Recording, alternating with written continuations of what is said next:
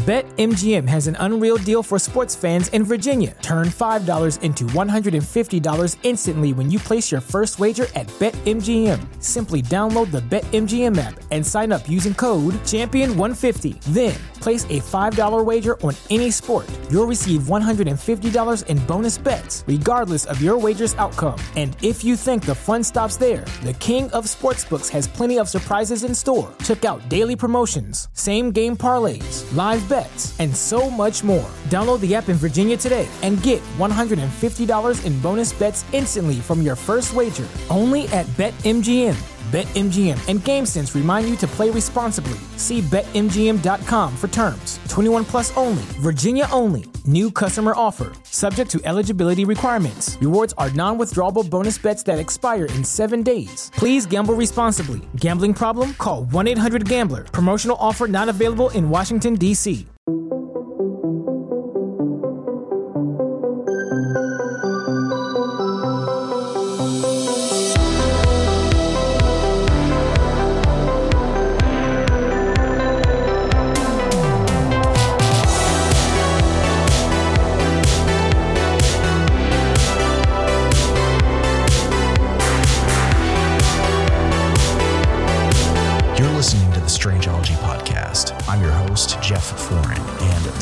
place to explore the weird, the strange and unexplained, from cryptids and creatures, the paranormal, aliens and UFOs, forbidden knowledge, ancient mysteries, conspiracies, and more. All right. Hey, everyone. Welcome back to the show, and thanks for hanging out today. Today is a crucial episode if you've been paying attention to anything going on in the UFO UAP realm. Last week was the congressional subcommittee hearing where the whistleblower David Grusch, along with other UFO UAP witnesses from the military, Lieutenant Ryan Graves and Commander David Fravor, gave testimony to Congress members in DC. So I wanted to have a guest on for this episode that really knows his stuff about what's going on and who someone who has been working very closely on getting these stories out. But before I get started, make sure to subscribe or follow the Strangeology podcast on your preferred streaming platform. Or if you're watching on YouTube, please like, subscribe, and click the bell icon for notifications on when new episodes drop. This is all super helpful. It lets you know when there's a new episode available and also helps to push the show out to more people. And I also appreciate if you take the time to leave a review for the show. I really appreciate those five star reviews out there if you're willing to leave one.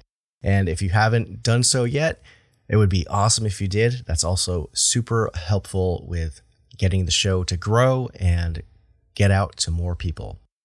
Well, summer has been in full swing.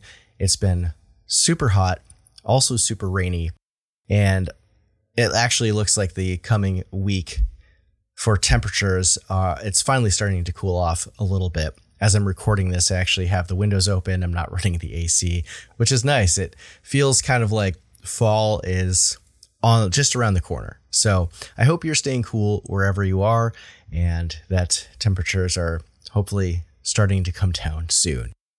The last couple weeks for me has been nonstop go mode with cleaning up my flooded basement, making sure nothing's been molded out, dealing with FEMA and insurance inspectors and all that stuff. But I think things will turn out okay for where I live. And a lot of people are less fortunate and are still in need of help, financial assistance, and that kind of thing. So I'm going to be leaving the link for the Vermont recovery flood in the show notes again for this episode if anyone can donate anything to help.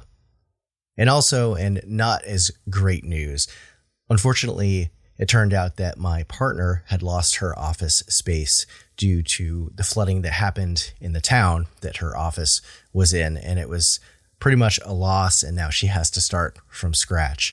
One of her friends put together a GoFundMe page since she basically has to rebuild everything from the ground up. So if you're able to donate a little bit of money, any little bit helps. I'll leave a link to that in the show notes as well if you are able to help out. My family would be very appreciative of the support, and it also indirectly helps out the Strangeology podcast as well. And if you are looking to support the show directly, you can head on over to patreon.com forward slash strangeology. Becoming a member comes with benefits depending on which tier you land on. And some of these benefits include things like shoutouts, ad free episodes, early access to episodes, as well as access to the members only segment of the show, Strangeology Beyond, which is basically like an episode extension. Sometimes it goes on to be an entire episode in and of itself. For my research based episodes, I usually pick a different topic that's a little bit more obscure and try to do as deep of a dive as possible on that. Or if it's a guest episode, guests, if they have the time, we'll hang around for an, an extra 20, 30 minutes and we just kind of have a casual, loose conversation and, and just have fun with it. I've had a lot of really fun conversations with guests before, so definitely something you might want to check out. There's also things like periodic exclusive merch, discounts to my Etsy shop, VIP room access on the Strangeology Discord for some behind the scenes stuff and also updates. And I would also like to welcome the newest members of the Strangeology Patreon, Scott and Larry. Welcome aboard, guys. And to all members, past, present, future, you're all amazing, and your continued support helps keep the lights on here at Strangeology HQ. So thank you all so much. And if you want to join this ever growing community of fellow lovers and enthusiasts of the strange and unexplained, and you want to support the show and everything else I do, you can check it out at patreon.com forward slash strangeology. All right, that's enough of that.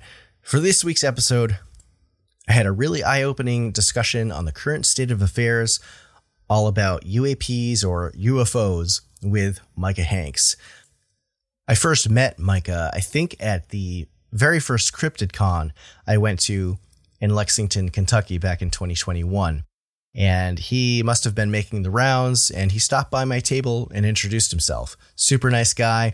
And since then, I've wanted to have him on the show as he's involved with a lot of other podcasts, research, and you'll find out all about him. And the timing was a perfect storm for this with the recent revelations coming from this whistleblower, David Grusch and the testimony and congressional hearings that just happened. So I think you're really going to enjoy this episode. So sit back, relax, grab a snack, your favorite beverage, and let's just get into it.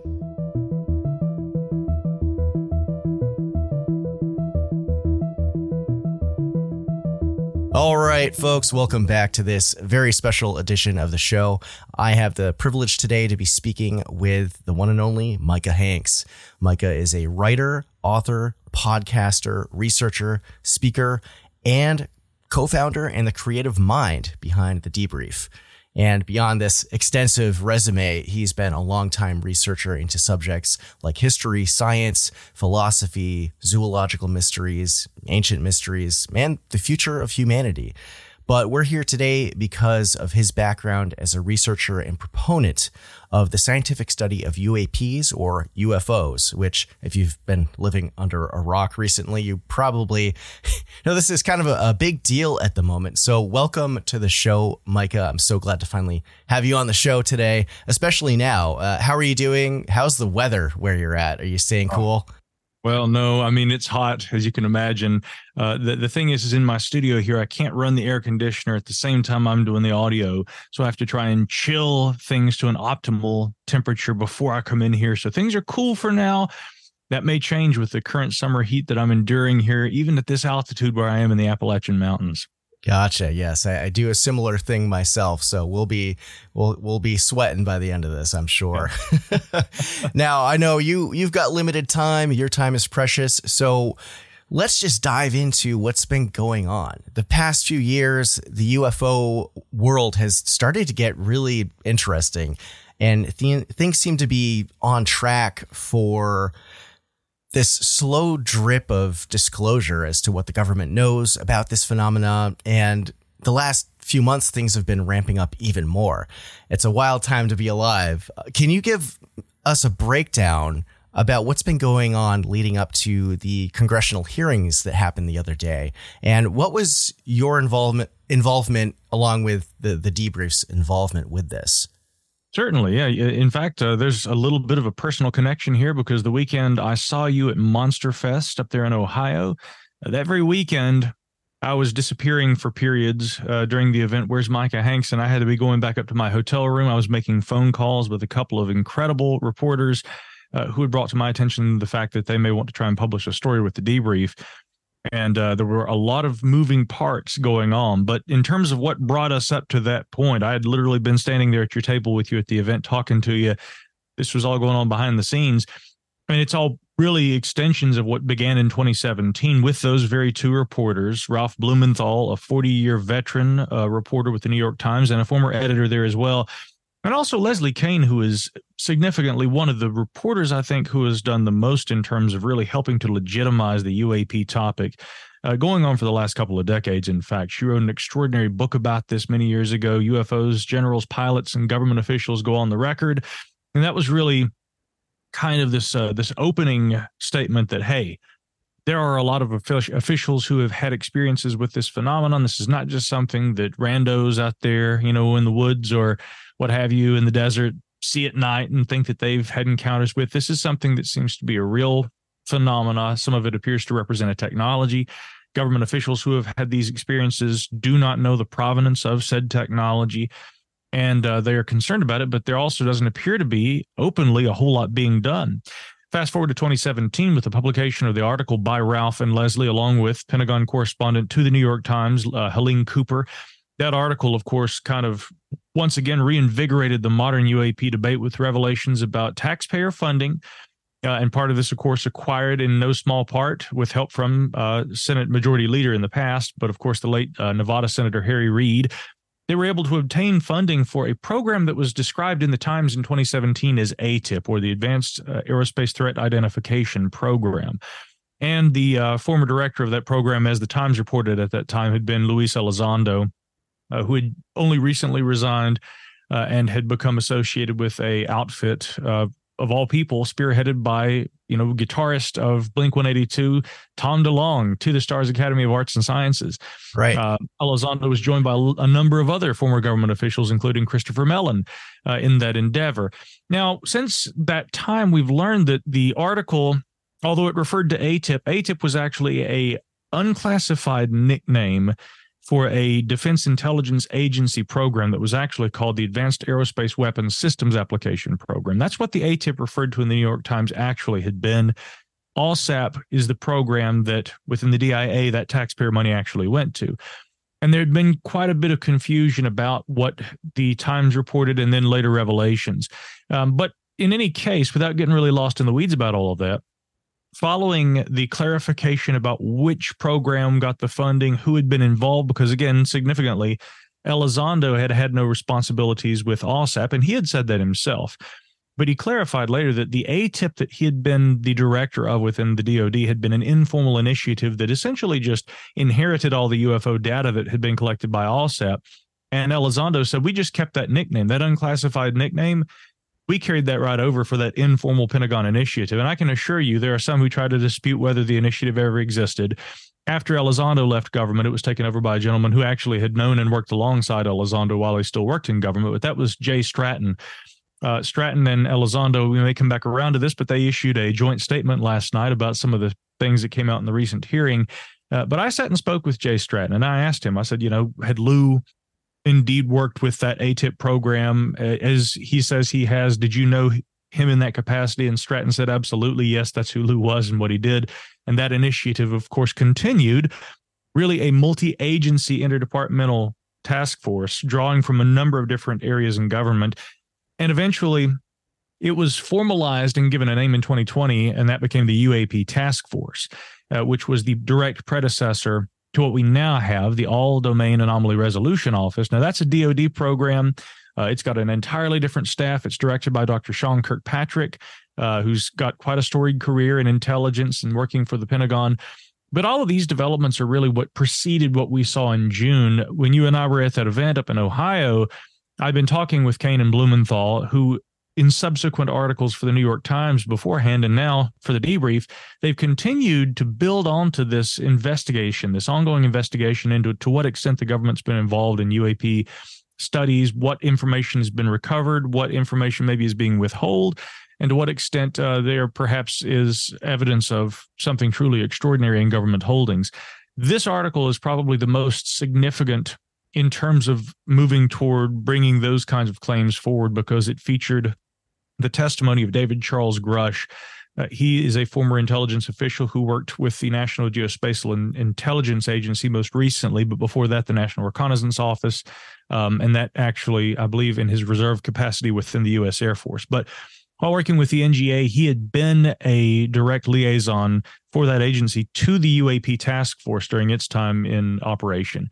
And he said during that time that in addition to looking into UAP, which was not something he'd been doing beforehand, it wasn't a previous interest of his.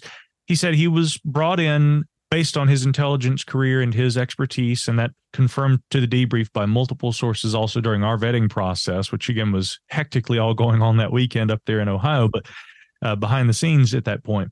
But indeed, it was confirmed to us. We brought that individual in according to those who had worked along with him. He didn't have prior knowledge of or experience investigating UAP. And that's important because what he says he found while working in that capacity was lots of people started talking about a program. They said this program is not something that is publicly known by any stretch of the imagination, although rumors have existed for a long time. Jeff, you know this, I know this.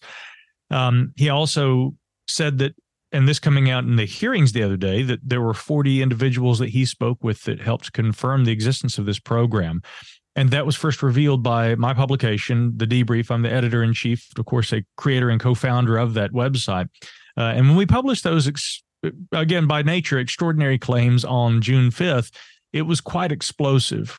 The effect, I think, has been felt around the world. But if you'd told me at that time that as soon as right here at the end of July, we'd be seeing congressional hearings featuring Mr. Grusch sitting there and providing testimony under oath, where he's not only saying, Yes, I interviewed more than 40 people who say that they had knowledge of this program uh, and many other things, which we can get into.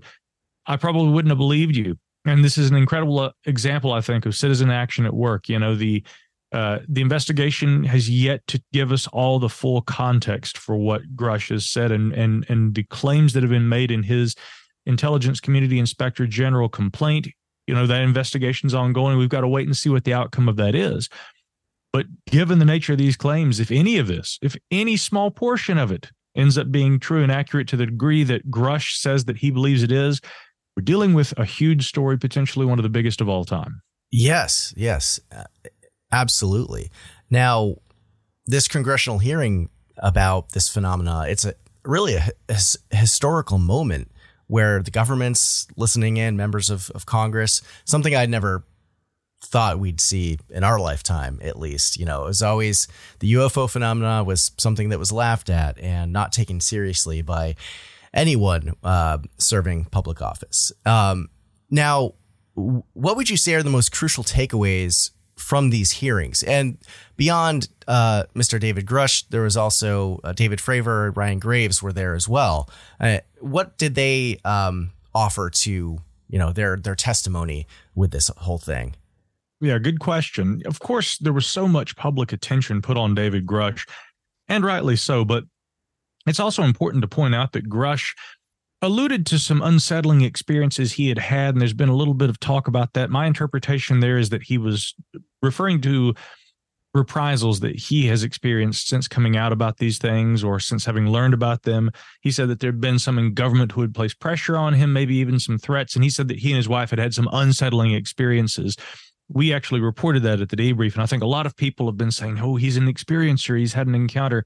I don't think that he has. In fact, I think Grusch has clarified in the past that he himself is not an experiencer. But now, when we look at the two Navy pilots that were also providing testimony, uh, Commander Dave Fravor and also Ryan Graves, who now is the head of an advocacy uh, organization, Americans for Safe Aerospace.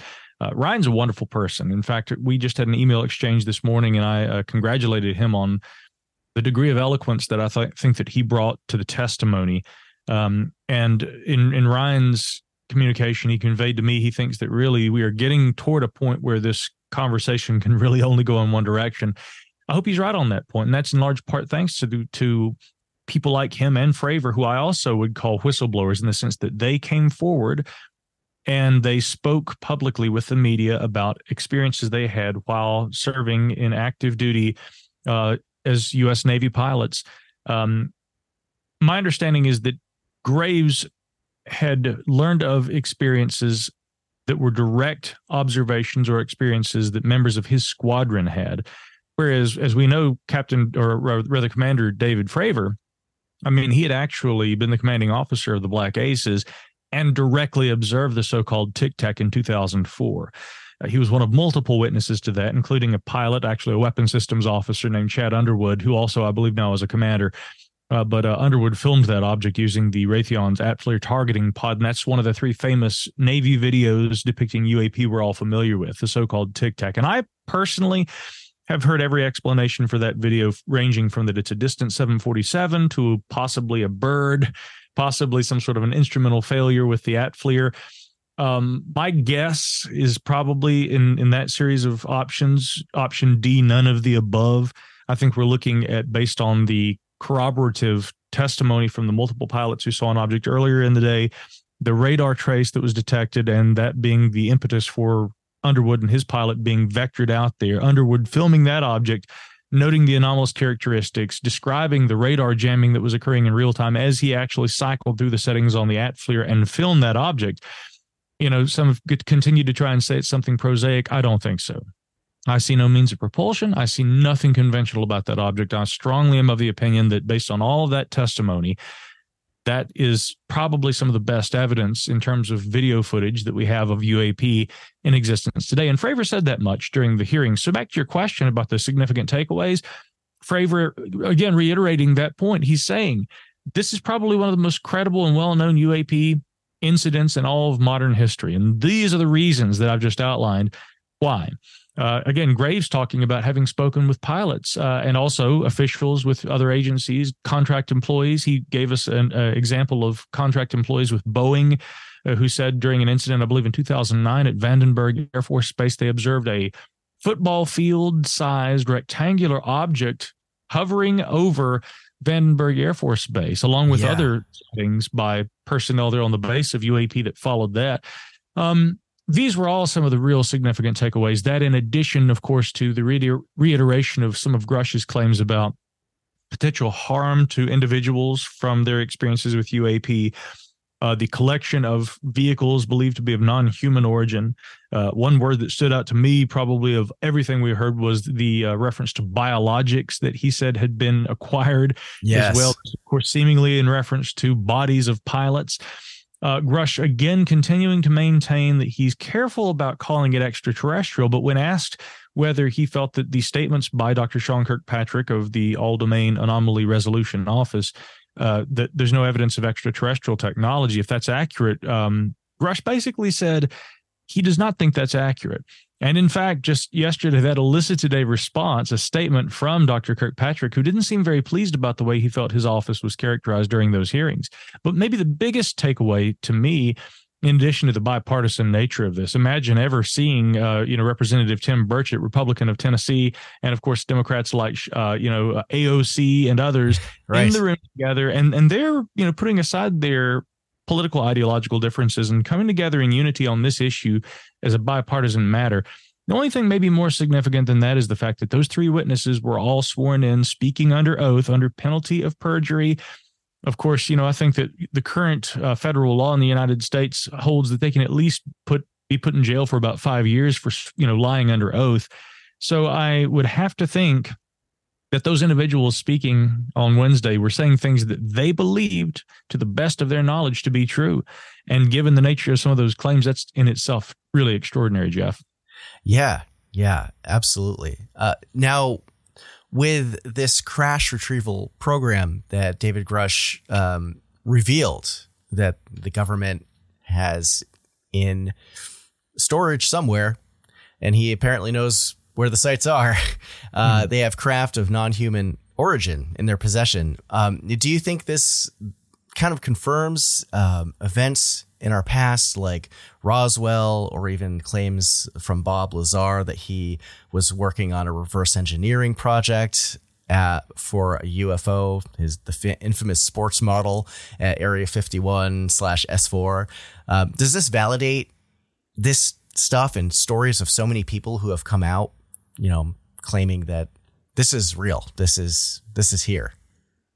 You know, the problem, I guess, with Grusch's narrative, uh, the claims that he has made is that he says that there are, you know, hundreds of documents and that these convey things that he was told. He says he's, of course, seen some imagery as well, but that he hasn't seen any physical evidence that, you know, is is proof. We have to make the distinction between evidence and proof. People often say there's no evidence of anything anomalous with UAP. I would beg to differ. I would say, yeah, look at that tic tac video look at a lot of these different things even look at some of the witness testimony anecdotal though it is those are all evidence but none of them by themselves constitute proof something that we can take and look at in our hands and say okay well we can't you know deny this anymore now we have to acknowledge the reality i do think you get to a point where if there's an abundance of evidence and if that abundance of evidence can be deemed credible it strongly points you know toward the likelihood of there being a truth a provable truth, but we haven't got that proof yet. Um, and that's, I think, the issue with Grusch's claims. He doesn't say that he's seen that proof either, but he believes he's seen a whole lot of credible evidence. And a lot of this is classified information, and it's been provided now to the inspector general. So, you know, in terms of whether this validates past claims, again, those in the for instance, Bob Lazar, you mentioned, you know, he claims to have worked at a facility called S4, you know, associated with the famous Area 51. He says that he was not only knowledgeable of a wreckage retrieval kind of program, but that he worked on these retrievals on the reverse engineering, trying to understand these technologies. He claims that he saw these things. He gave a nickname to one that you mentioned, the sport model. The difference between Grusch and Lazar, for instance. And for all we know, Lazar may very well be telling the truth. I, you know, I've had some doubts about it myself, and I have had some concerns about Bob not being willing to talk to certain people under certain circumstances. Um, he seems to kind of be of the mind that, well, you know, I've told my story so many times, and if people don't believe me, I can't really do anything more about that. I mean, I've I've stuck to my guns. This is what happened. And to his credit, most of Bob's story has remained consistent. I've always said that too. Uh, whether it's true or not, he's doing a very good job maintaining the facts. But with Grusch, he's going out and he's saying, Look, I've interviewed individuals who told me about this. I never saw this stuff myself. I have filed a formal complaint with the Intelligence Community Inspector General, right? These kinds of things, although they don't directly validate Bob Lazar, they are clearly a distinct kind of claim in the sense that right now, Grusch himself, if he's found to be making any kind of false statements, could also be held criminally liable for that. He stands to gain nothing from not telling the truth. And so, unlike those in the past, because I myself have heard whispers and even spoken to some individuals who have alluded that they have knowledge of things that have gone on at Area 51, ideas about government programs and things. When you work in this business like I do, you eventually will come across those kinds of claims and those who claim to possess that knowledge. Uh, Grusch, very unlike anyone I can think of, is going about this in a way that puts him at a, a, a distinct disadvantage, one where he could really be in trouble if he were lying about anything. And I don't see how a person knowing they stand not to gain, only to lose from that, would actually knowingly go into a situation like that and lie. And therefore, I'm compelled to think that Grusch is probably telling the truth at very least. Even Mick West has said this. Maybe he believes what he's saying, but some of the information is inaccurate. And there are a lot of possibilities therein as well. But again, I think that that's the most significant takeaway. If any of these things are proven true, yeah, it could help substantiate some past claims. At very least, it would seem to indicate to us something that you indicated earlier there uh, that we've already been hearing, you know, rumors about a crash wreckage retrieval, you know, program that's been going on for a long time, past acquisitions, at least going back to the 1940s. We've been hearing about that for a long time. And so I'm inclined to think that probably most of that is sort of mythology, but it could have been built onto some incidents where there were some real things that happened, some real crashes, you know, maybe even if just one happened and that was what formed the basis of this mythology, that could be in essence what this is all about. And we could learn now finally that that, you know, aspect of this is true. So maybe not all the old claims would be corroborated, but we certainly could find that there was more truth to some of them than many believed. Right, right. Yes. Uh, grain of truth in, in uh, a lot of different mythologies. Now, yeah. it's, uh, you know, interesting you mentioned Mick West, who is a well known skeptic in, in the UFO community, of course. Uh, but since the other day when the hearings happened, I've been seeing so many people um, on social media elsewhere that are like, oh, government just confirmed aliens, uh, no big deal. And unless they're here to help us save the planet or help pay my bills, I, I don't care. And likewise, others are saying David Grusch didn't see this stuff firsthand and is only relaying secondhand accounts. So even though he was under oath, people are saying, oh, it doesn't mean that other people weren't lying or making things up uh, about what they were telling him. Like kind of like what Mick West is is uh, inferring that perhaps some of the information is wrong. What would you say to those who are uh, apathetic towards this, or to those who are forever skeptical? Well, first of all, for those who are forever skeptical, even if you don't buy the extraordinary claims that have come out recently, courtesy of David Grusch, I would still remind people that members of Congress you know, uh, members of the House and the Senate who have been briefed on this matter take it very seriously. Now, they, of course, are required to some extent to do that on behalf of their constituents. When we, the American people, have a problem, if we have an issue, if we have grievances and we air these, we go to our representatives. That's why we elect them, right? And we say, look, we got a problem here and we need you guys to investigate this for us. They, of course, are, as our representatives, required to have to do that.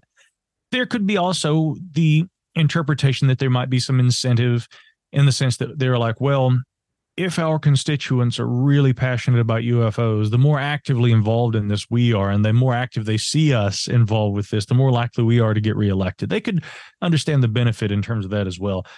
But without removing those possibilities, acknowledging them, but really seeing the bigger picture here, my interpretation is that in likelihood, those who are members of these committees, these subcommittees, like the one that held the uh, hearing the other day, they probably have been shown enough credible information collected through governmental channels that compels them to think that there's a reality to some aspects of this phenomenon. And in fact, if someone thinks I'm merely speculating, I'll uh, call to attention the uh, comments made by Representative Matt Gaetz of Florida the other day, where he's saying, listen, you know, we went down there uh, I think it was uh, Eglin Air Force Base. He said that Representative Burchett from Tennessee and also Luna from Florida came with him.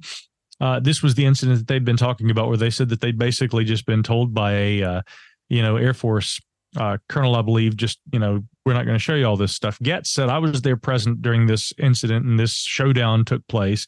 No, Burchett and Luna weren't shown anything, but of course I was, and I alone was shown a photograph and then allowed to speak to the pilot who took this photograph. And the incident that he described, which we actually subsequently reported at the debrief as well, um, had involved a, a, series of four objects flying in a triangular formation during a training exercise over the Gulf of Mexico that a group of pilots observed.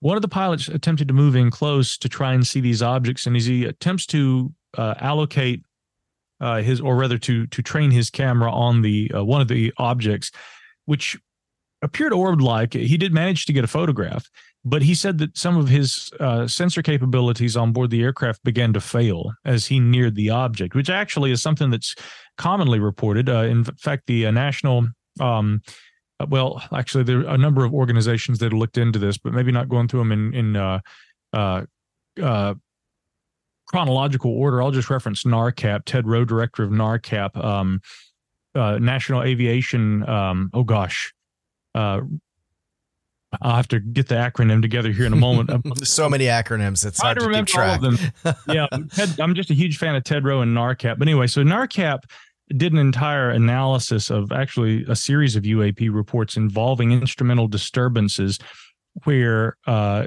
basically pilots who were in near proximity to UAP or had had almost near collisions with them, they came close enough to the UAP that various different onboard systems were temporarily taken offline, like gyroscopes, altimeters, um, you know, other kinds of, of, of technologies and avionics on board these aircraft. Those kinds of things have have actually been logged many times in the past, and so I'm not surprised to hear a, a pilot saying, "Look, we got near this thing and, and our camera started malfunctioning. Chad Underwood even said when he was attempting to film the Tic Tac back in 2004 that the ATFLIR uh, was capable of locking on, but it took him a couple of tries. But he said that while he was trying to lock on, this aircraft, again, if it were a bird, I doubt that it would be attempting to jam his radar. And yet he said this thing was actively jamming the radar. So a few things that we're seeing here are signature management. We're also seeing low observability, these sorts of things that you know have been referred to as five observables. But I think more fundamentally, what we're seeing are technologies that are capable of when they think that they're being observed, they can use electronic countermeasures to reduce the ability for our pilots to be able to track them. So, coming back to what Gaetz talked about during the hearing the other day, he says that the photograph manually trained on this object as these instrumental malfunctions began to, on, to occur. He the pilot manages to photograph this object. It was you know again an orb like thing one of four flying in this diamond formation and he said this matches no human capabilities that i've seen I, I, give that as an example of one reason why i think that probably Gaetz and many others marco rubio and others have alluded to having seen similar things a lot of elected officials have probably observed things they can't explain things that you know again are representative of what AARO is calling the unexplainables in their UAP data set. And for the skeptics who are, again, I think you use the term forever skeptics, those who would say, oh, you know, there's just really never anything. All we ever hear here are stories. I think what they're missing is those elected officials who are pushing for these UAP hearings and these investigations and who are drafting legislation, no less among them now, Senate Majority Leader Chuck Schumer with the amendment, which again, the title is explosive in itself, the uh, Unidentified Aerial Phenomena Disclosure Act of 2023. With the passing of this to, as a amendment to next year's NDAA, we're seeing a lot of lawmakers who appear to have been shown videos, images, or other data that's probably similar to what Gaetz has described seeing. This, I think, forms the basis for why they take it so seriously. And for those skeptics who say, ah, you know, there's just stories, I think that the good information of course that we the public don't have the necessary clearances to see. We aren't getting briefings about that. If we if more of us saw that we too would probably say okay you know what? There is probably something here even if you don't buy the more extraordinary claims david grusch has made. Right right. And with members of congress government in general i think back to jimmy carter who claimed to have seen a ufo uh, back decades and decades ago. I don't remember the exact year, but the government's also been aware and been looking into this phenomenon for a lot longer than um, AAWSAP, AATIP, and AARO with Project Grudge, Project Blue Book, and then allegedly they stopped looking into the phenomenon after the late 60s. But clearly something has, you know, kept their uh, their interest over the years. Uh, you know, there's obviously reasons why something this world breaking, I guess you could call it, would need to be kept from from the public. Um, and this to get to the point of what I'm talking about is, you know, the the amount of time that that's gone by, and it also it seems like this phenomenon has been with humanity for a very long time. Uh, would you would you agree that this is a lot older than the 21st or the 20, 20th century even. Well, yeah. I mean, in fact, uh, this is one of the gripes I think that I have about the current state of things. I see people saying, for instance, well, UFOs, that was all just kind of a space age folklore. But now, ever since 2017, they seem to be real and they're probably foreign adversary drones again, most people's knowledge in the current debate doesn't seem to go back much further than 2017 when it comes to these uh, objects. Uh, and furthermore, people seem inclined to think that, well, this must be some sort of a modern technology. We don't believe those earlier reports describing flying saucers and even landed craft, sometimes even humanoid occupants. We're just interested in the little balls of light and things that Navy pilots have been seeing since, you know, at least 2014, 2015, and whatever that tic tac thing was back in 2004. Again, the organization that I mentioned earlier, and by the way, NARCAP, National Aviation Reporting Center on Anomalous Phenomena. Again, among the many acronyms we have to remember, another one, of course, being NUFORC, the National UFO Reporting Center, and then, of course, NICAP. A lot of them are similar, but that was the one I've been referring to. National Aviation Reporting Center on Anomalous Phenomena for decades has been referring to these things as UAP. Again, I've also seen a lot of recent commentators trying to say that, well, the government started calling these things UAP since 2017. That's not accurate at all. I mean, even myself in an article I had written at my website in 2015, Jeff, I had said I refer to these as unidentified aerial phenomena, and I was by no means the first person to do that. Again, go back, you'll find articles much earlier than mine at the NARCAP website. Uh, and in fact, the earliest reference I have found to the words unidentified aerial phenomena date back to the late 1940s. I think it was an FBI memorandum that that appeared in. Uh, so rather than just getting you know lost in the weeds on the uh, terms that we use for these things, the point I think I'm trying to make is that yeah, there's been a phenomenon for a long time, and in fact, even earlier than 1947, that was another, uh, in my view, misunderstanding about modern UFOs and the phenomenon when it arrived. People for years have tried to say after the Second World War, we dropped bombs, you know, at Hiroshima and Nagasaki, and um, course, you know, bombs are on a lot of people's minds with Oppenheimer in the in the in the theaters right now. But it says we enter the atomic age. Humans emerge from that, and suddenly they, the Space Brothers, took notice. And so it's no big surprise that in 1947 they start showing up all over the place. Well, but what about in 1946 over Scandinavia, the so called ghost rockets? What about during the war itself, the so called Foo Fighters? What about prior to that, the so-called ghost flyers that were also seen over Scandinavia.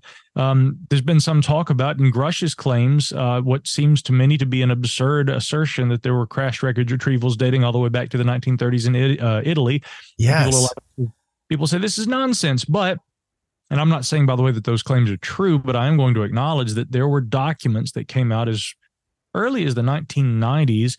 And according to forensic analysis that uh, Italian investigators had done they did determine to their satisfaction the documents were real. They were actually from some of them the 1930s, many leading up to the mid 1940s, but they seem to represent investigations by the Italian government into unidentified aerial phenomena. And they had a name like that unconventional aerial objects or unconventional aerial vehicles, I think is what their Italian terminology would translate to. So that at least going back to the 1930s. Uh, if you go back and you look at, for instance, websites like Project 1947, run by Jan Aldrich, um, if you look at uh, the Barry Greenwood UFO Archive, he for years did an excellent newsletter. Barry Greenwood, uh, he's a role model of mine, and I'm happy to call him a friend and a colleague now.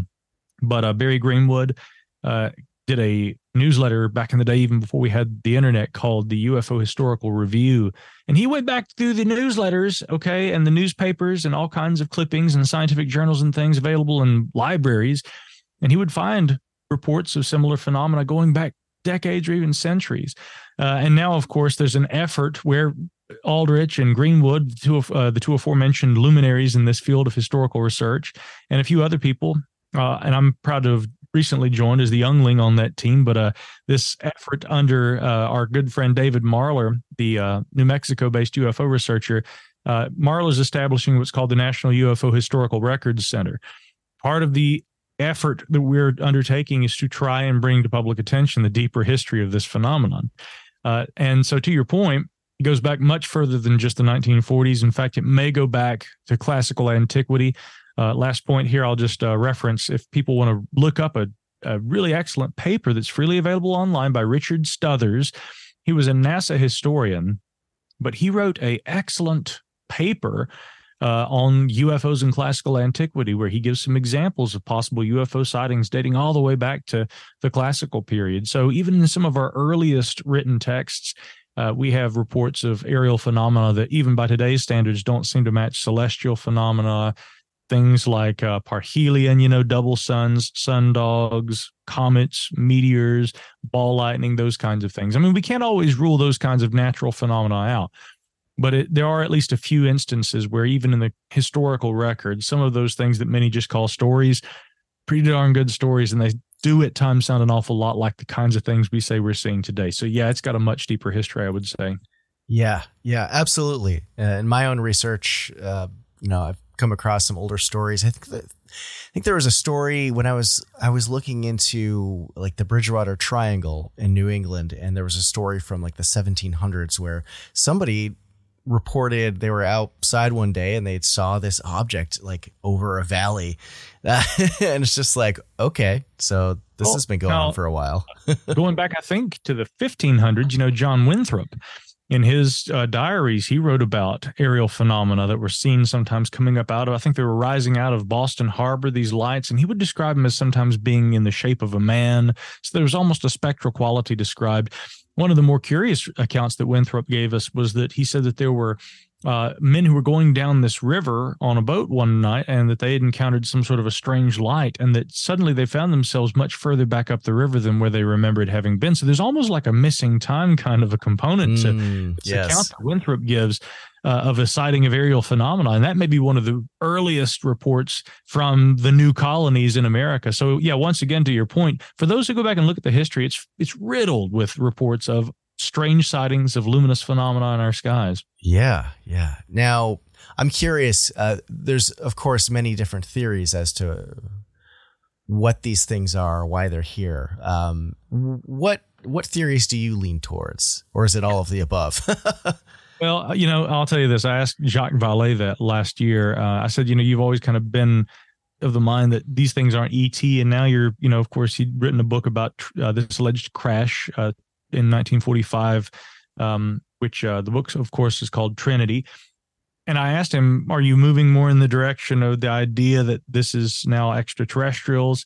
And I'll say for the record here, with all respect to Jacques Vallée, that I too have some, you know, suspicions about the Trinity case. There were some articles written by another colleague of mine, Douglas Dean Johnson, recently that outlined a lot of that issue with that. But my point had just been, you know, Jacques, are you now looking at this from a different perspective? I mean, which is it? Is it is it time travelers or is it interdimensionals or something more anomalous or is this just extraterrestrial buddies dropping down and occasionally crashing?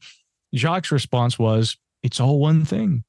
And for him what he was saying is not that it's all like there's one grand unified theory of the paranormal. He's saying when we study uap we don't say, well, I mean, maybe you could you say you're a specialist. I only deal with the apparent time travel cases, or I only deal with the apparent interdimensional cases. Jacques saying when we talk about unidentified aerial phenomena, we don't really know what it is. But even Dr. Sean Kirkpatrick of AARO has recently said during an ABC News interview, uh, first, the misconception is that these are all one thing and that all of them are extraterrestrial. He says neither of those statements are true. Um, these are phenomena, and there are a variety of different things we observe that we call UAP. And there is a possibility some could be extraterrestrial. Dr. Kirkpatrick has never denied that possibility, but he also maintains that there's no proof of that. Now, David Grusch, on the other hand, of course, with his claims recently, has come forward and said, yeah, what has been explained to me by the officials I've spoken to is that they believe that this non-human uh, non-human intelligence or NHI, uh, it's real. Uh, and asked during the hearing, well, but why don't you just say extraterrestrial, Dave? He says, I prefer non-human intelligence just because that doesn't ascribe any agency to this. We don't know really where this is coming from, but it seems evident that there is an intelligence in our midst that we can't account for. So, in terms of where I sit on that, right? What do I think these things are? I know it frustrates people. I've been called a fence sitter, Jeff, but uh, but for me, the uh, it's important if you're going to look at this scientifically, not to lead with presumptions. And as soon as you start saying, "Well, I don't know," but I'm just going to say I think it's this, it's fine to do that as a hypothesis, right? It's fine to say, here is my theory, and I'm now going to test that theory. My theory is that these are the more scientific hypothesis would actually be my theory is that UFOs are not extraterrestrial. And then I'd have to try and disprove that hypothesis because a lot of people forget that in science there's a necessity for having a test for falsehood. So you don't want to set yourself up for failure. You'd do that if you were saying, well, I believe these things are extraterrestrial. Now disprove it. You, you really can't. is the thing. You might have a better job or better time, uh, at least at least more uh, success disproving that hypothesis. In other words, saying, okay, I have found no proof that aliens are not extraterrestrial, and therefore, let's look at what the evidence seems to represent. But I'm open to that possibility. So, all that said, I try to think scientifically without leading with presumptions and making assumptions that I can't back up. But based on the evidence that I've seen, what it seems to me is most likely is that eh, some UAP, the more extraordinary instances, are probably not a technology of ours of Earth and if I were to characterize that and give it a name, I'd probably do like what David Grusch did and say, I'd, I'll go with non human intelligence for now, but I'm very open to the possibility, pending further evidence, that, yeah, we have been seeing extraterrestrial visitation. And the last thing I'll just add to that is that there is some anecdotal evidence in the form of uh, eyewitness accounts that is suggestive of that. There's this weird issue people take with talking about encounters with the occupants of UAP and sightings of those mostly humanoid occupants. In my view, and some don't deem this to be credible, but frankly, I think it's because they haven't studied the history to the depth that I do and that I have. There are some reports, very credible reports of the occupants of UAP. Uh, you know, I could give you examples 1964, Lonnie Zamora in, at uh, Socorro, New Mexico um, the Hickson Parker abduction to me in, the, in 1973 at Pascagoula, Mississippi is also very interesting. Um, there are a lot of instances where the ob- the objects are not all that's seen. There are also occupants, and yet there's this insane attitude that people have that well, we don't talk about those cases. We don't ever address the humanoids.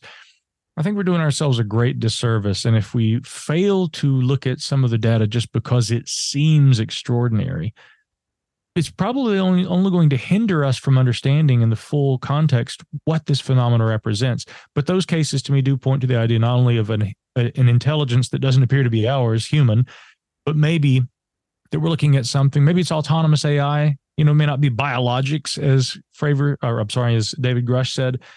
But in, in any case, it doesn't appear to be something we made. Now, one other possibility, though, that I have entertained in the past is that in the wide range of different things UAP might be, some might be what I was describing there, maybe extraterrestrial, non human intelligence, either mechanical or biological, or some combination. But I'm also open to the idea that we could be looking at something that's atemporal, you know, the idea of time travel. Some people are like, look, man, getting from point A to point B, yeah, but time travel, don't give me that mess. That's impossible. Well, again you're only thinking you know three dimensionally marty because if you if you if you assume that far enough in the future humans or any other intelligence is able to harness time and to use it and to bend it and to shape it such that they can travel through it. Doesn't have to be us doing that but if at any time in the future any intelligence becomes capable of doing that that option would be on the table too. So it could even be some weird combination of time travelers and extraterrestrials. Right. You know what I'm saying? so, yeah. so I'm, I'm open to all those possibilities. But if I lean toward one, I would have to say that clearly there seems to be a non human intelligent component in some of those cases based on those witness testimonies. Yeah, yeah, agreed. agreed. I know I've rattled on. That was a very lengthy answer, but it's it's a complex issue. So. oh yeah, for sure, for sure. Well, this has been a really fun conversation, Micah. Um, can you tell my listeners the best place to find you on the internet? Absolutely. Yeah. MicahHanks.com is my personal website. Uh, and of course, I also am editor in chief at The Debrief, which is just thedebrief.org. Uh, of course, all our news is made available right there and free to the public where they can read all about this. And you can go read the story that brought David Grusch's claims to the public for the first time on uh, June 5th by Ralph Blumenthal and Leslie Kean. Excellent reporting that they did for us. And of course, a lot of recent uh, congressional coverage. In fact, Tim McMillan and I are right now at this very moment working on another follow up piece that people can look forward to in the days ahead. You heard that here first on Strangeology, so there's a little exclusive for you. Um, but last thing too, I'll say, Jeff, uh, you know, I, I, would like to invite people out there listening. If you are an experiencer, if you have observed this phenomenon, if you've observed any kind of phenomena that you think is relevant to the UAP question, especially, but I I do dabble in a variety of different areas of the strangeness. Um, I would I would invite people to write uh, to me, and you can reach me directly at info at micahhanks.com. That's my email address. I'm working on putting together a formal reporting system for people to uh, submit that kind of information to me through secure channels if necessary. Uh, because I think it's become incumbent upon us as researchers to do more of that. I, I, heard Ryan Graves during the testimony he gave the other day talking about pilots feeling they don't have a place to go with this. Now, many have been going to the aforementioned NARCAP organization for years and National UFO Reporting Center as well. But we need to be collecting more data so that we can understand this phenomenon. And so if you have had an experience, please info at micahhanks.com. I'd like to hear from people out there in your listenership too. Great. Thanks. Well, thanks for again for coming on to the show today, Micah. Um, members, please stick around after this short break for Strangeology Beyond. And for everyone else, we'll catch you next time.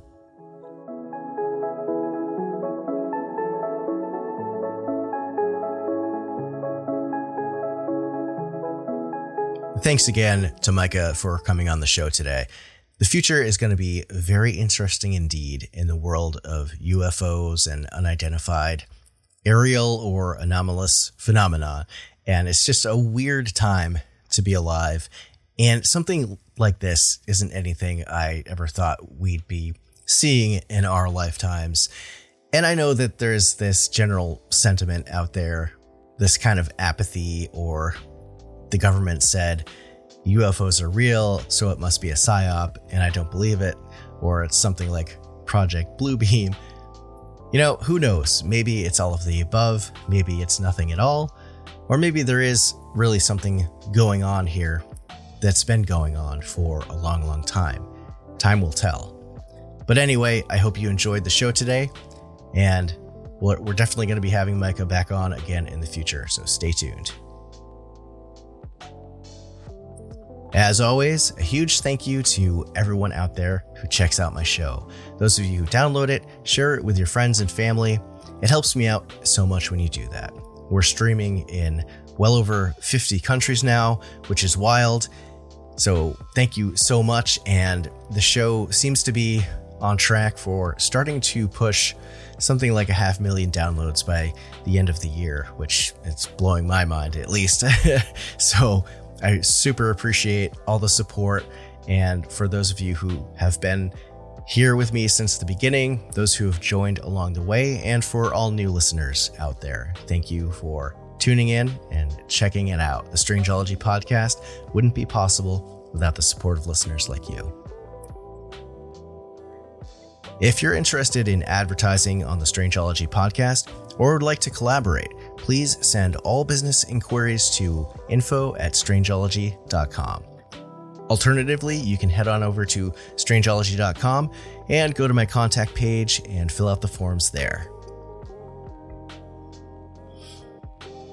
Listeners, I would love to hear your stories and encounters with things like cryptids, UFOs, ghosts, the paranormal, strange, and unexplained. This is a call for new listener stories. So if you have a story that you'd like to share with my podcast, either in writing or voicemail, or if you'd like to come onto the show for an interview, let's get in touch. You can email me at info at strangeology.com again, or fill out the form on my contact page on my website.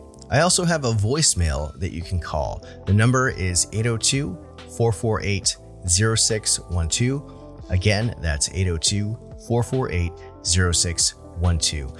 The voicemail, I believe, has a two to three minute time limit. So if your story goes on longer than that, hang up, call back, and leave another message. We can always splice things together and work work it out from there. I'm hoping to try to find a different method, perhaps to get longer messages recorded all at once. Perhaps that's in the form of interviews or something like that. But I look forward to hearing from you. If you have a story, definitely send it my way. And if you haven't done so yet, make sure to give me a follow over on all my social media accounts for daily updates, memes, and other content. You can find me on Instagram, Facebook, YouTube, TikTok, Threads, and the app formerly known as Twitter. I'm most active posting short form video content on Instagram, Facebook, and TikTok. So if you're looking for more content from me, definitely check that out.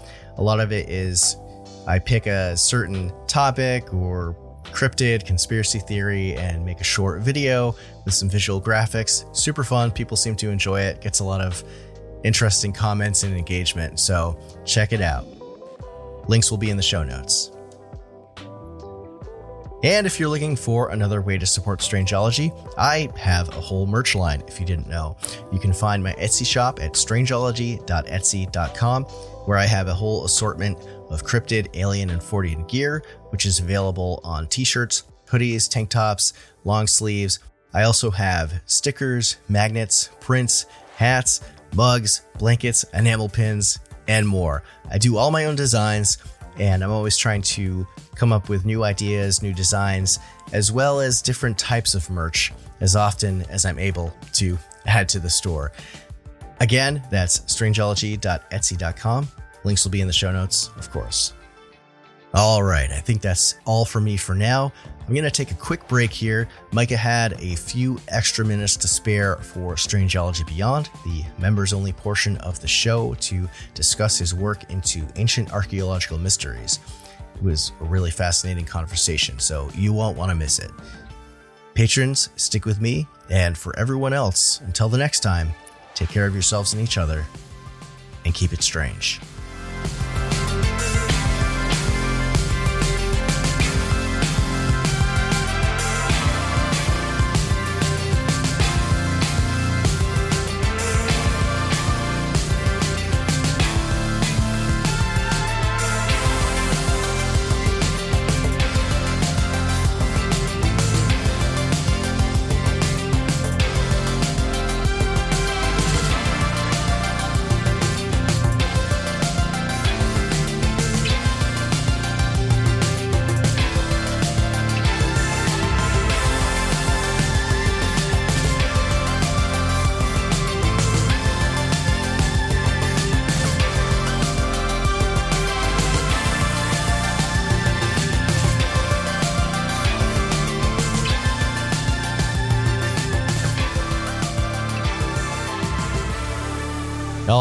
Welcome back to Strangeology Beyond for all you members for this exclusive segment of the show. Thanks again, Micah, for hanging out for a little while longer. You're a very busy man. You got a lot going on.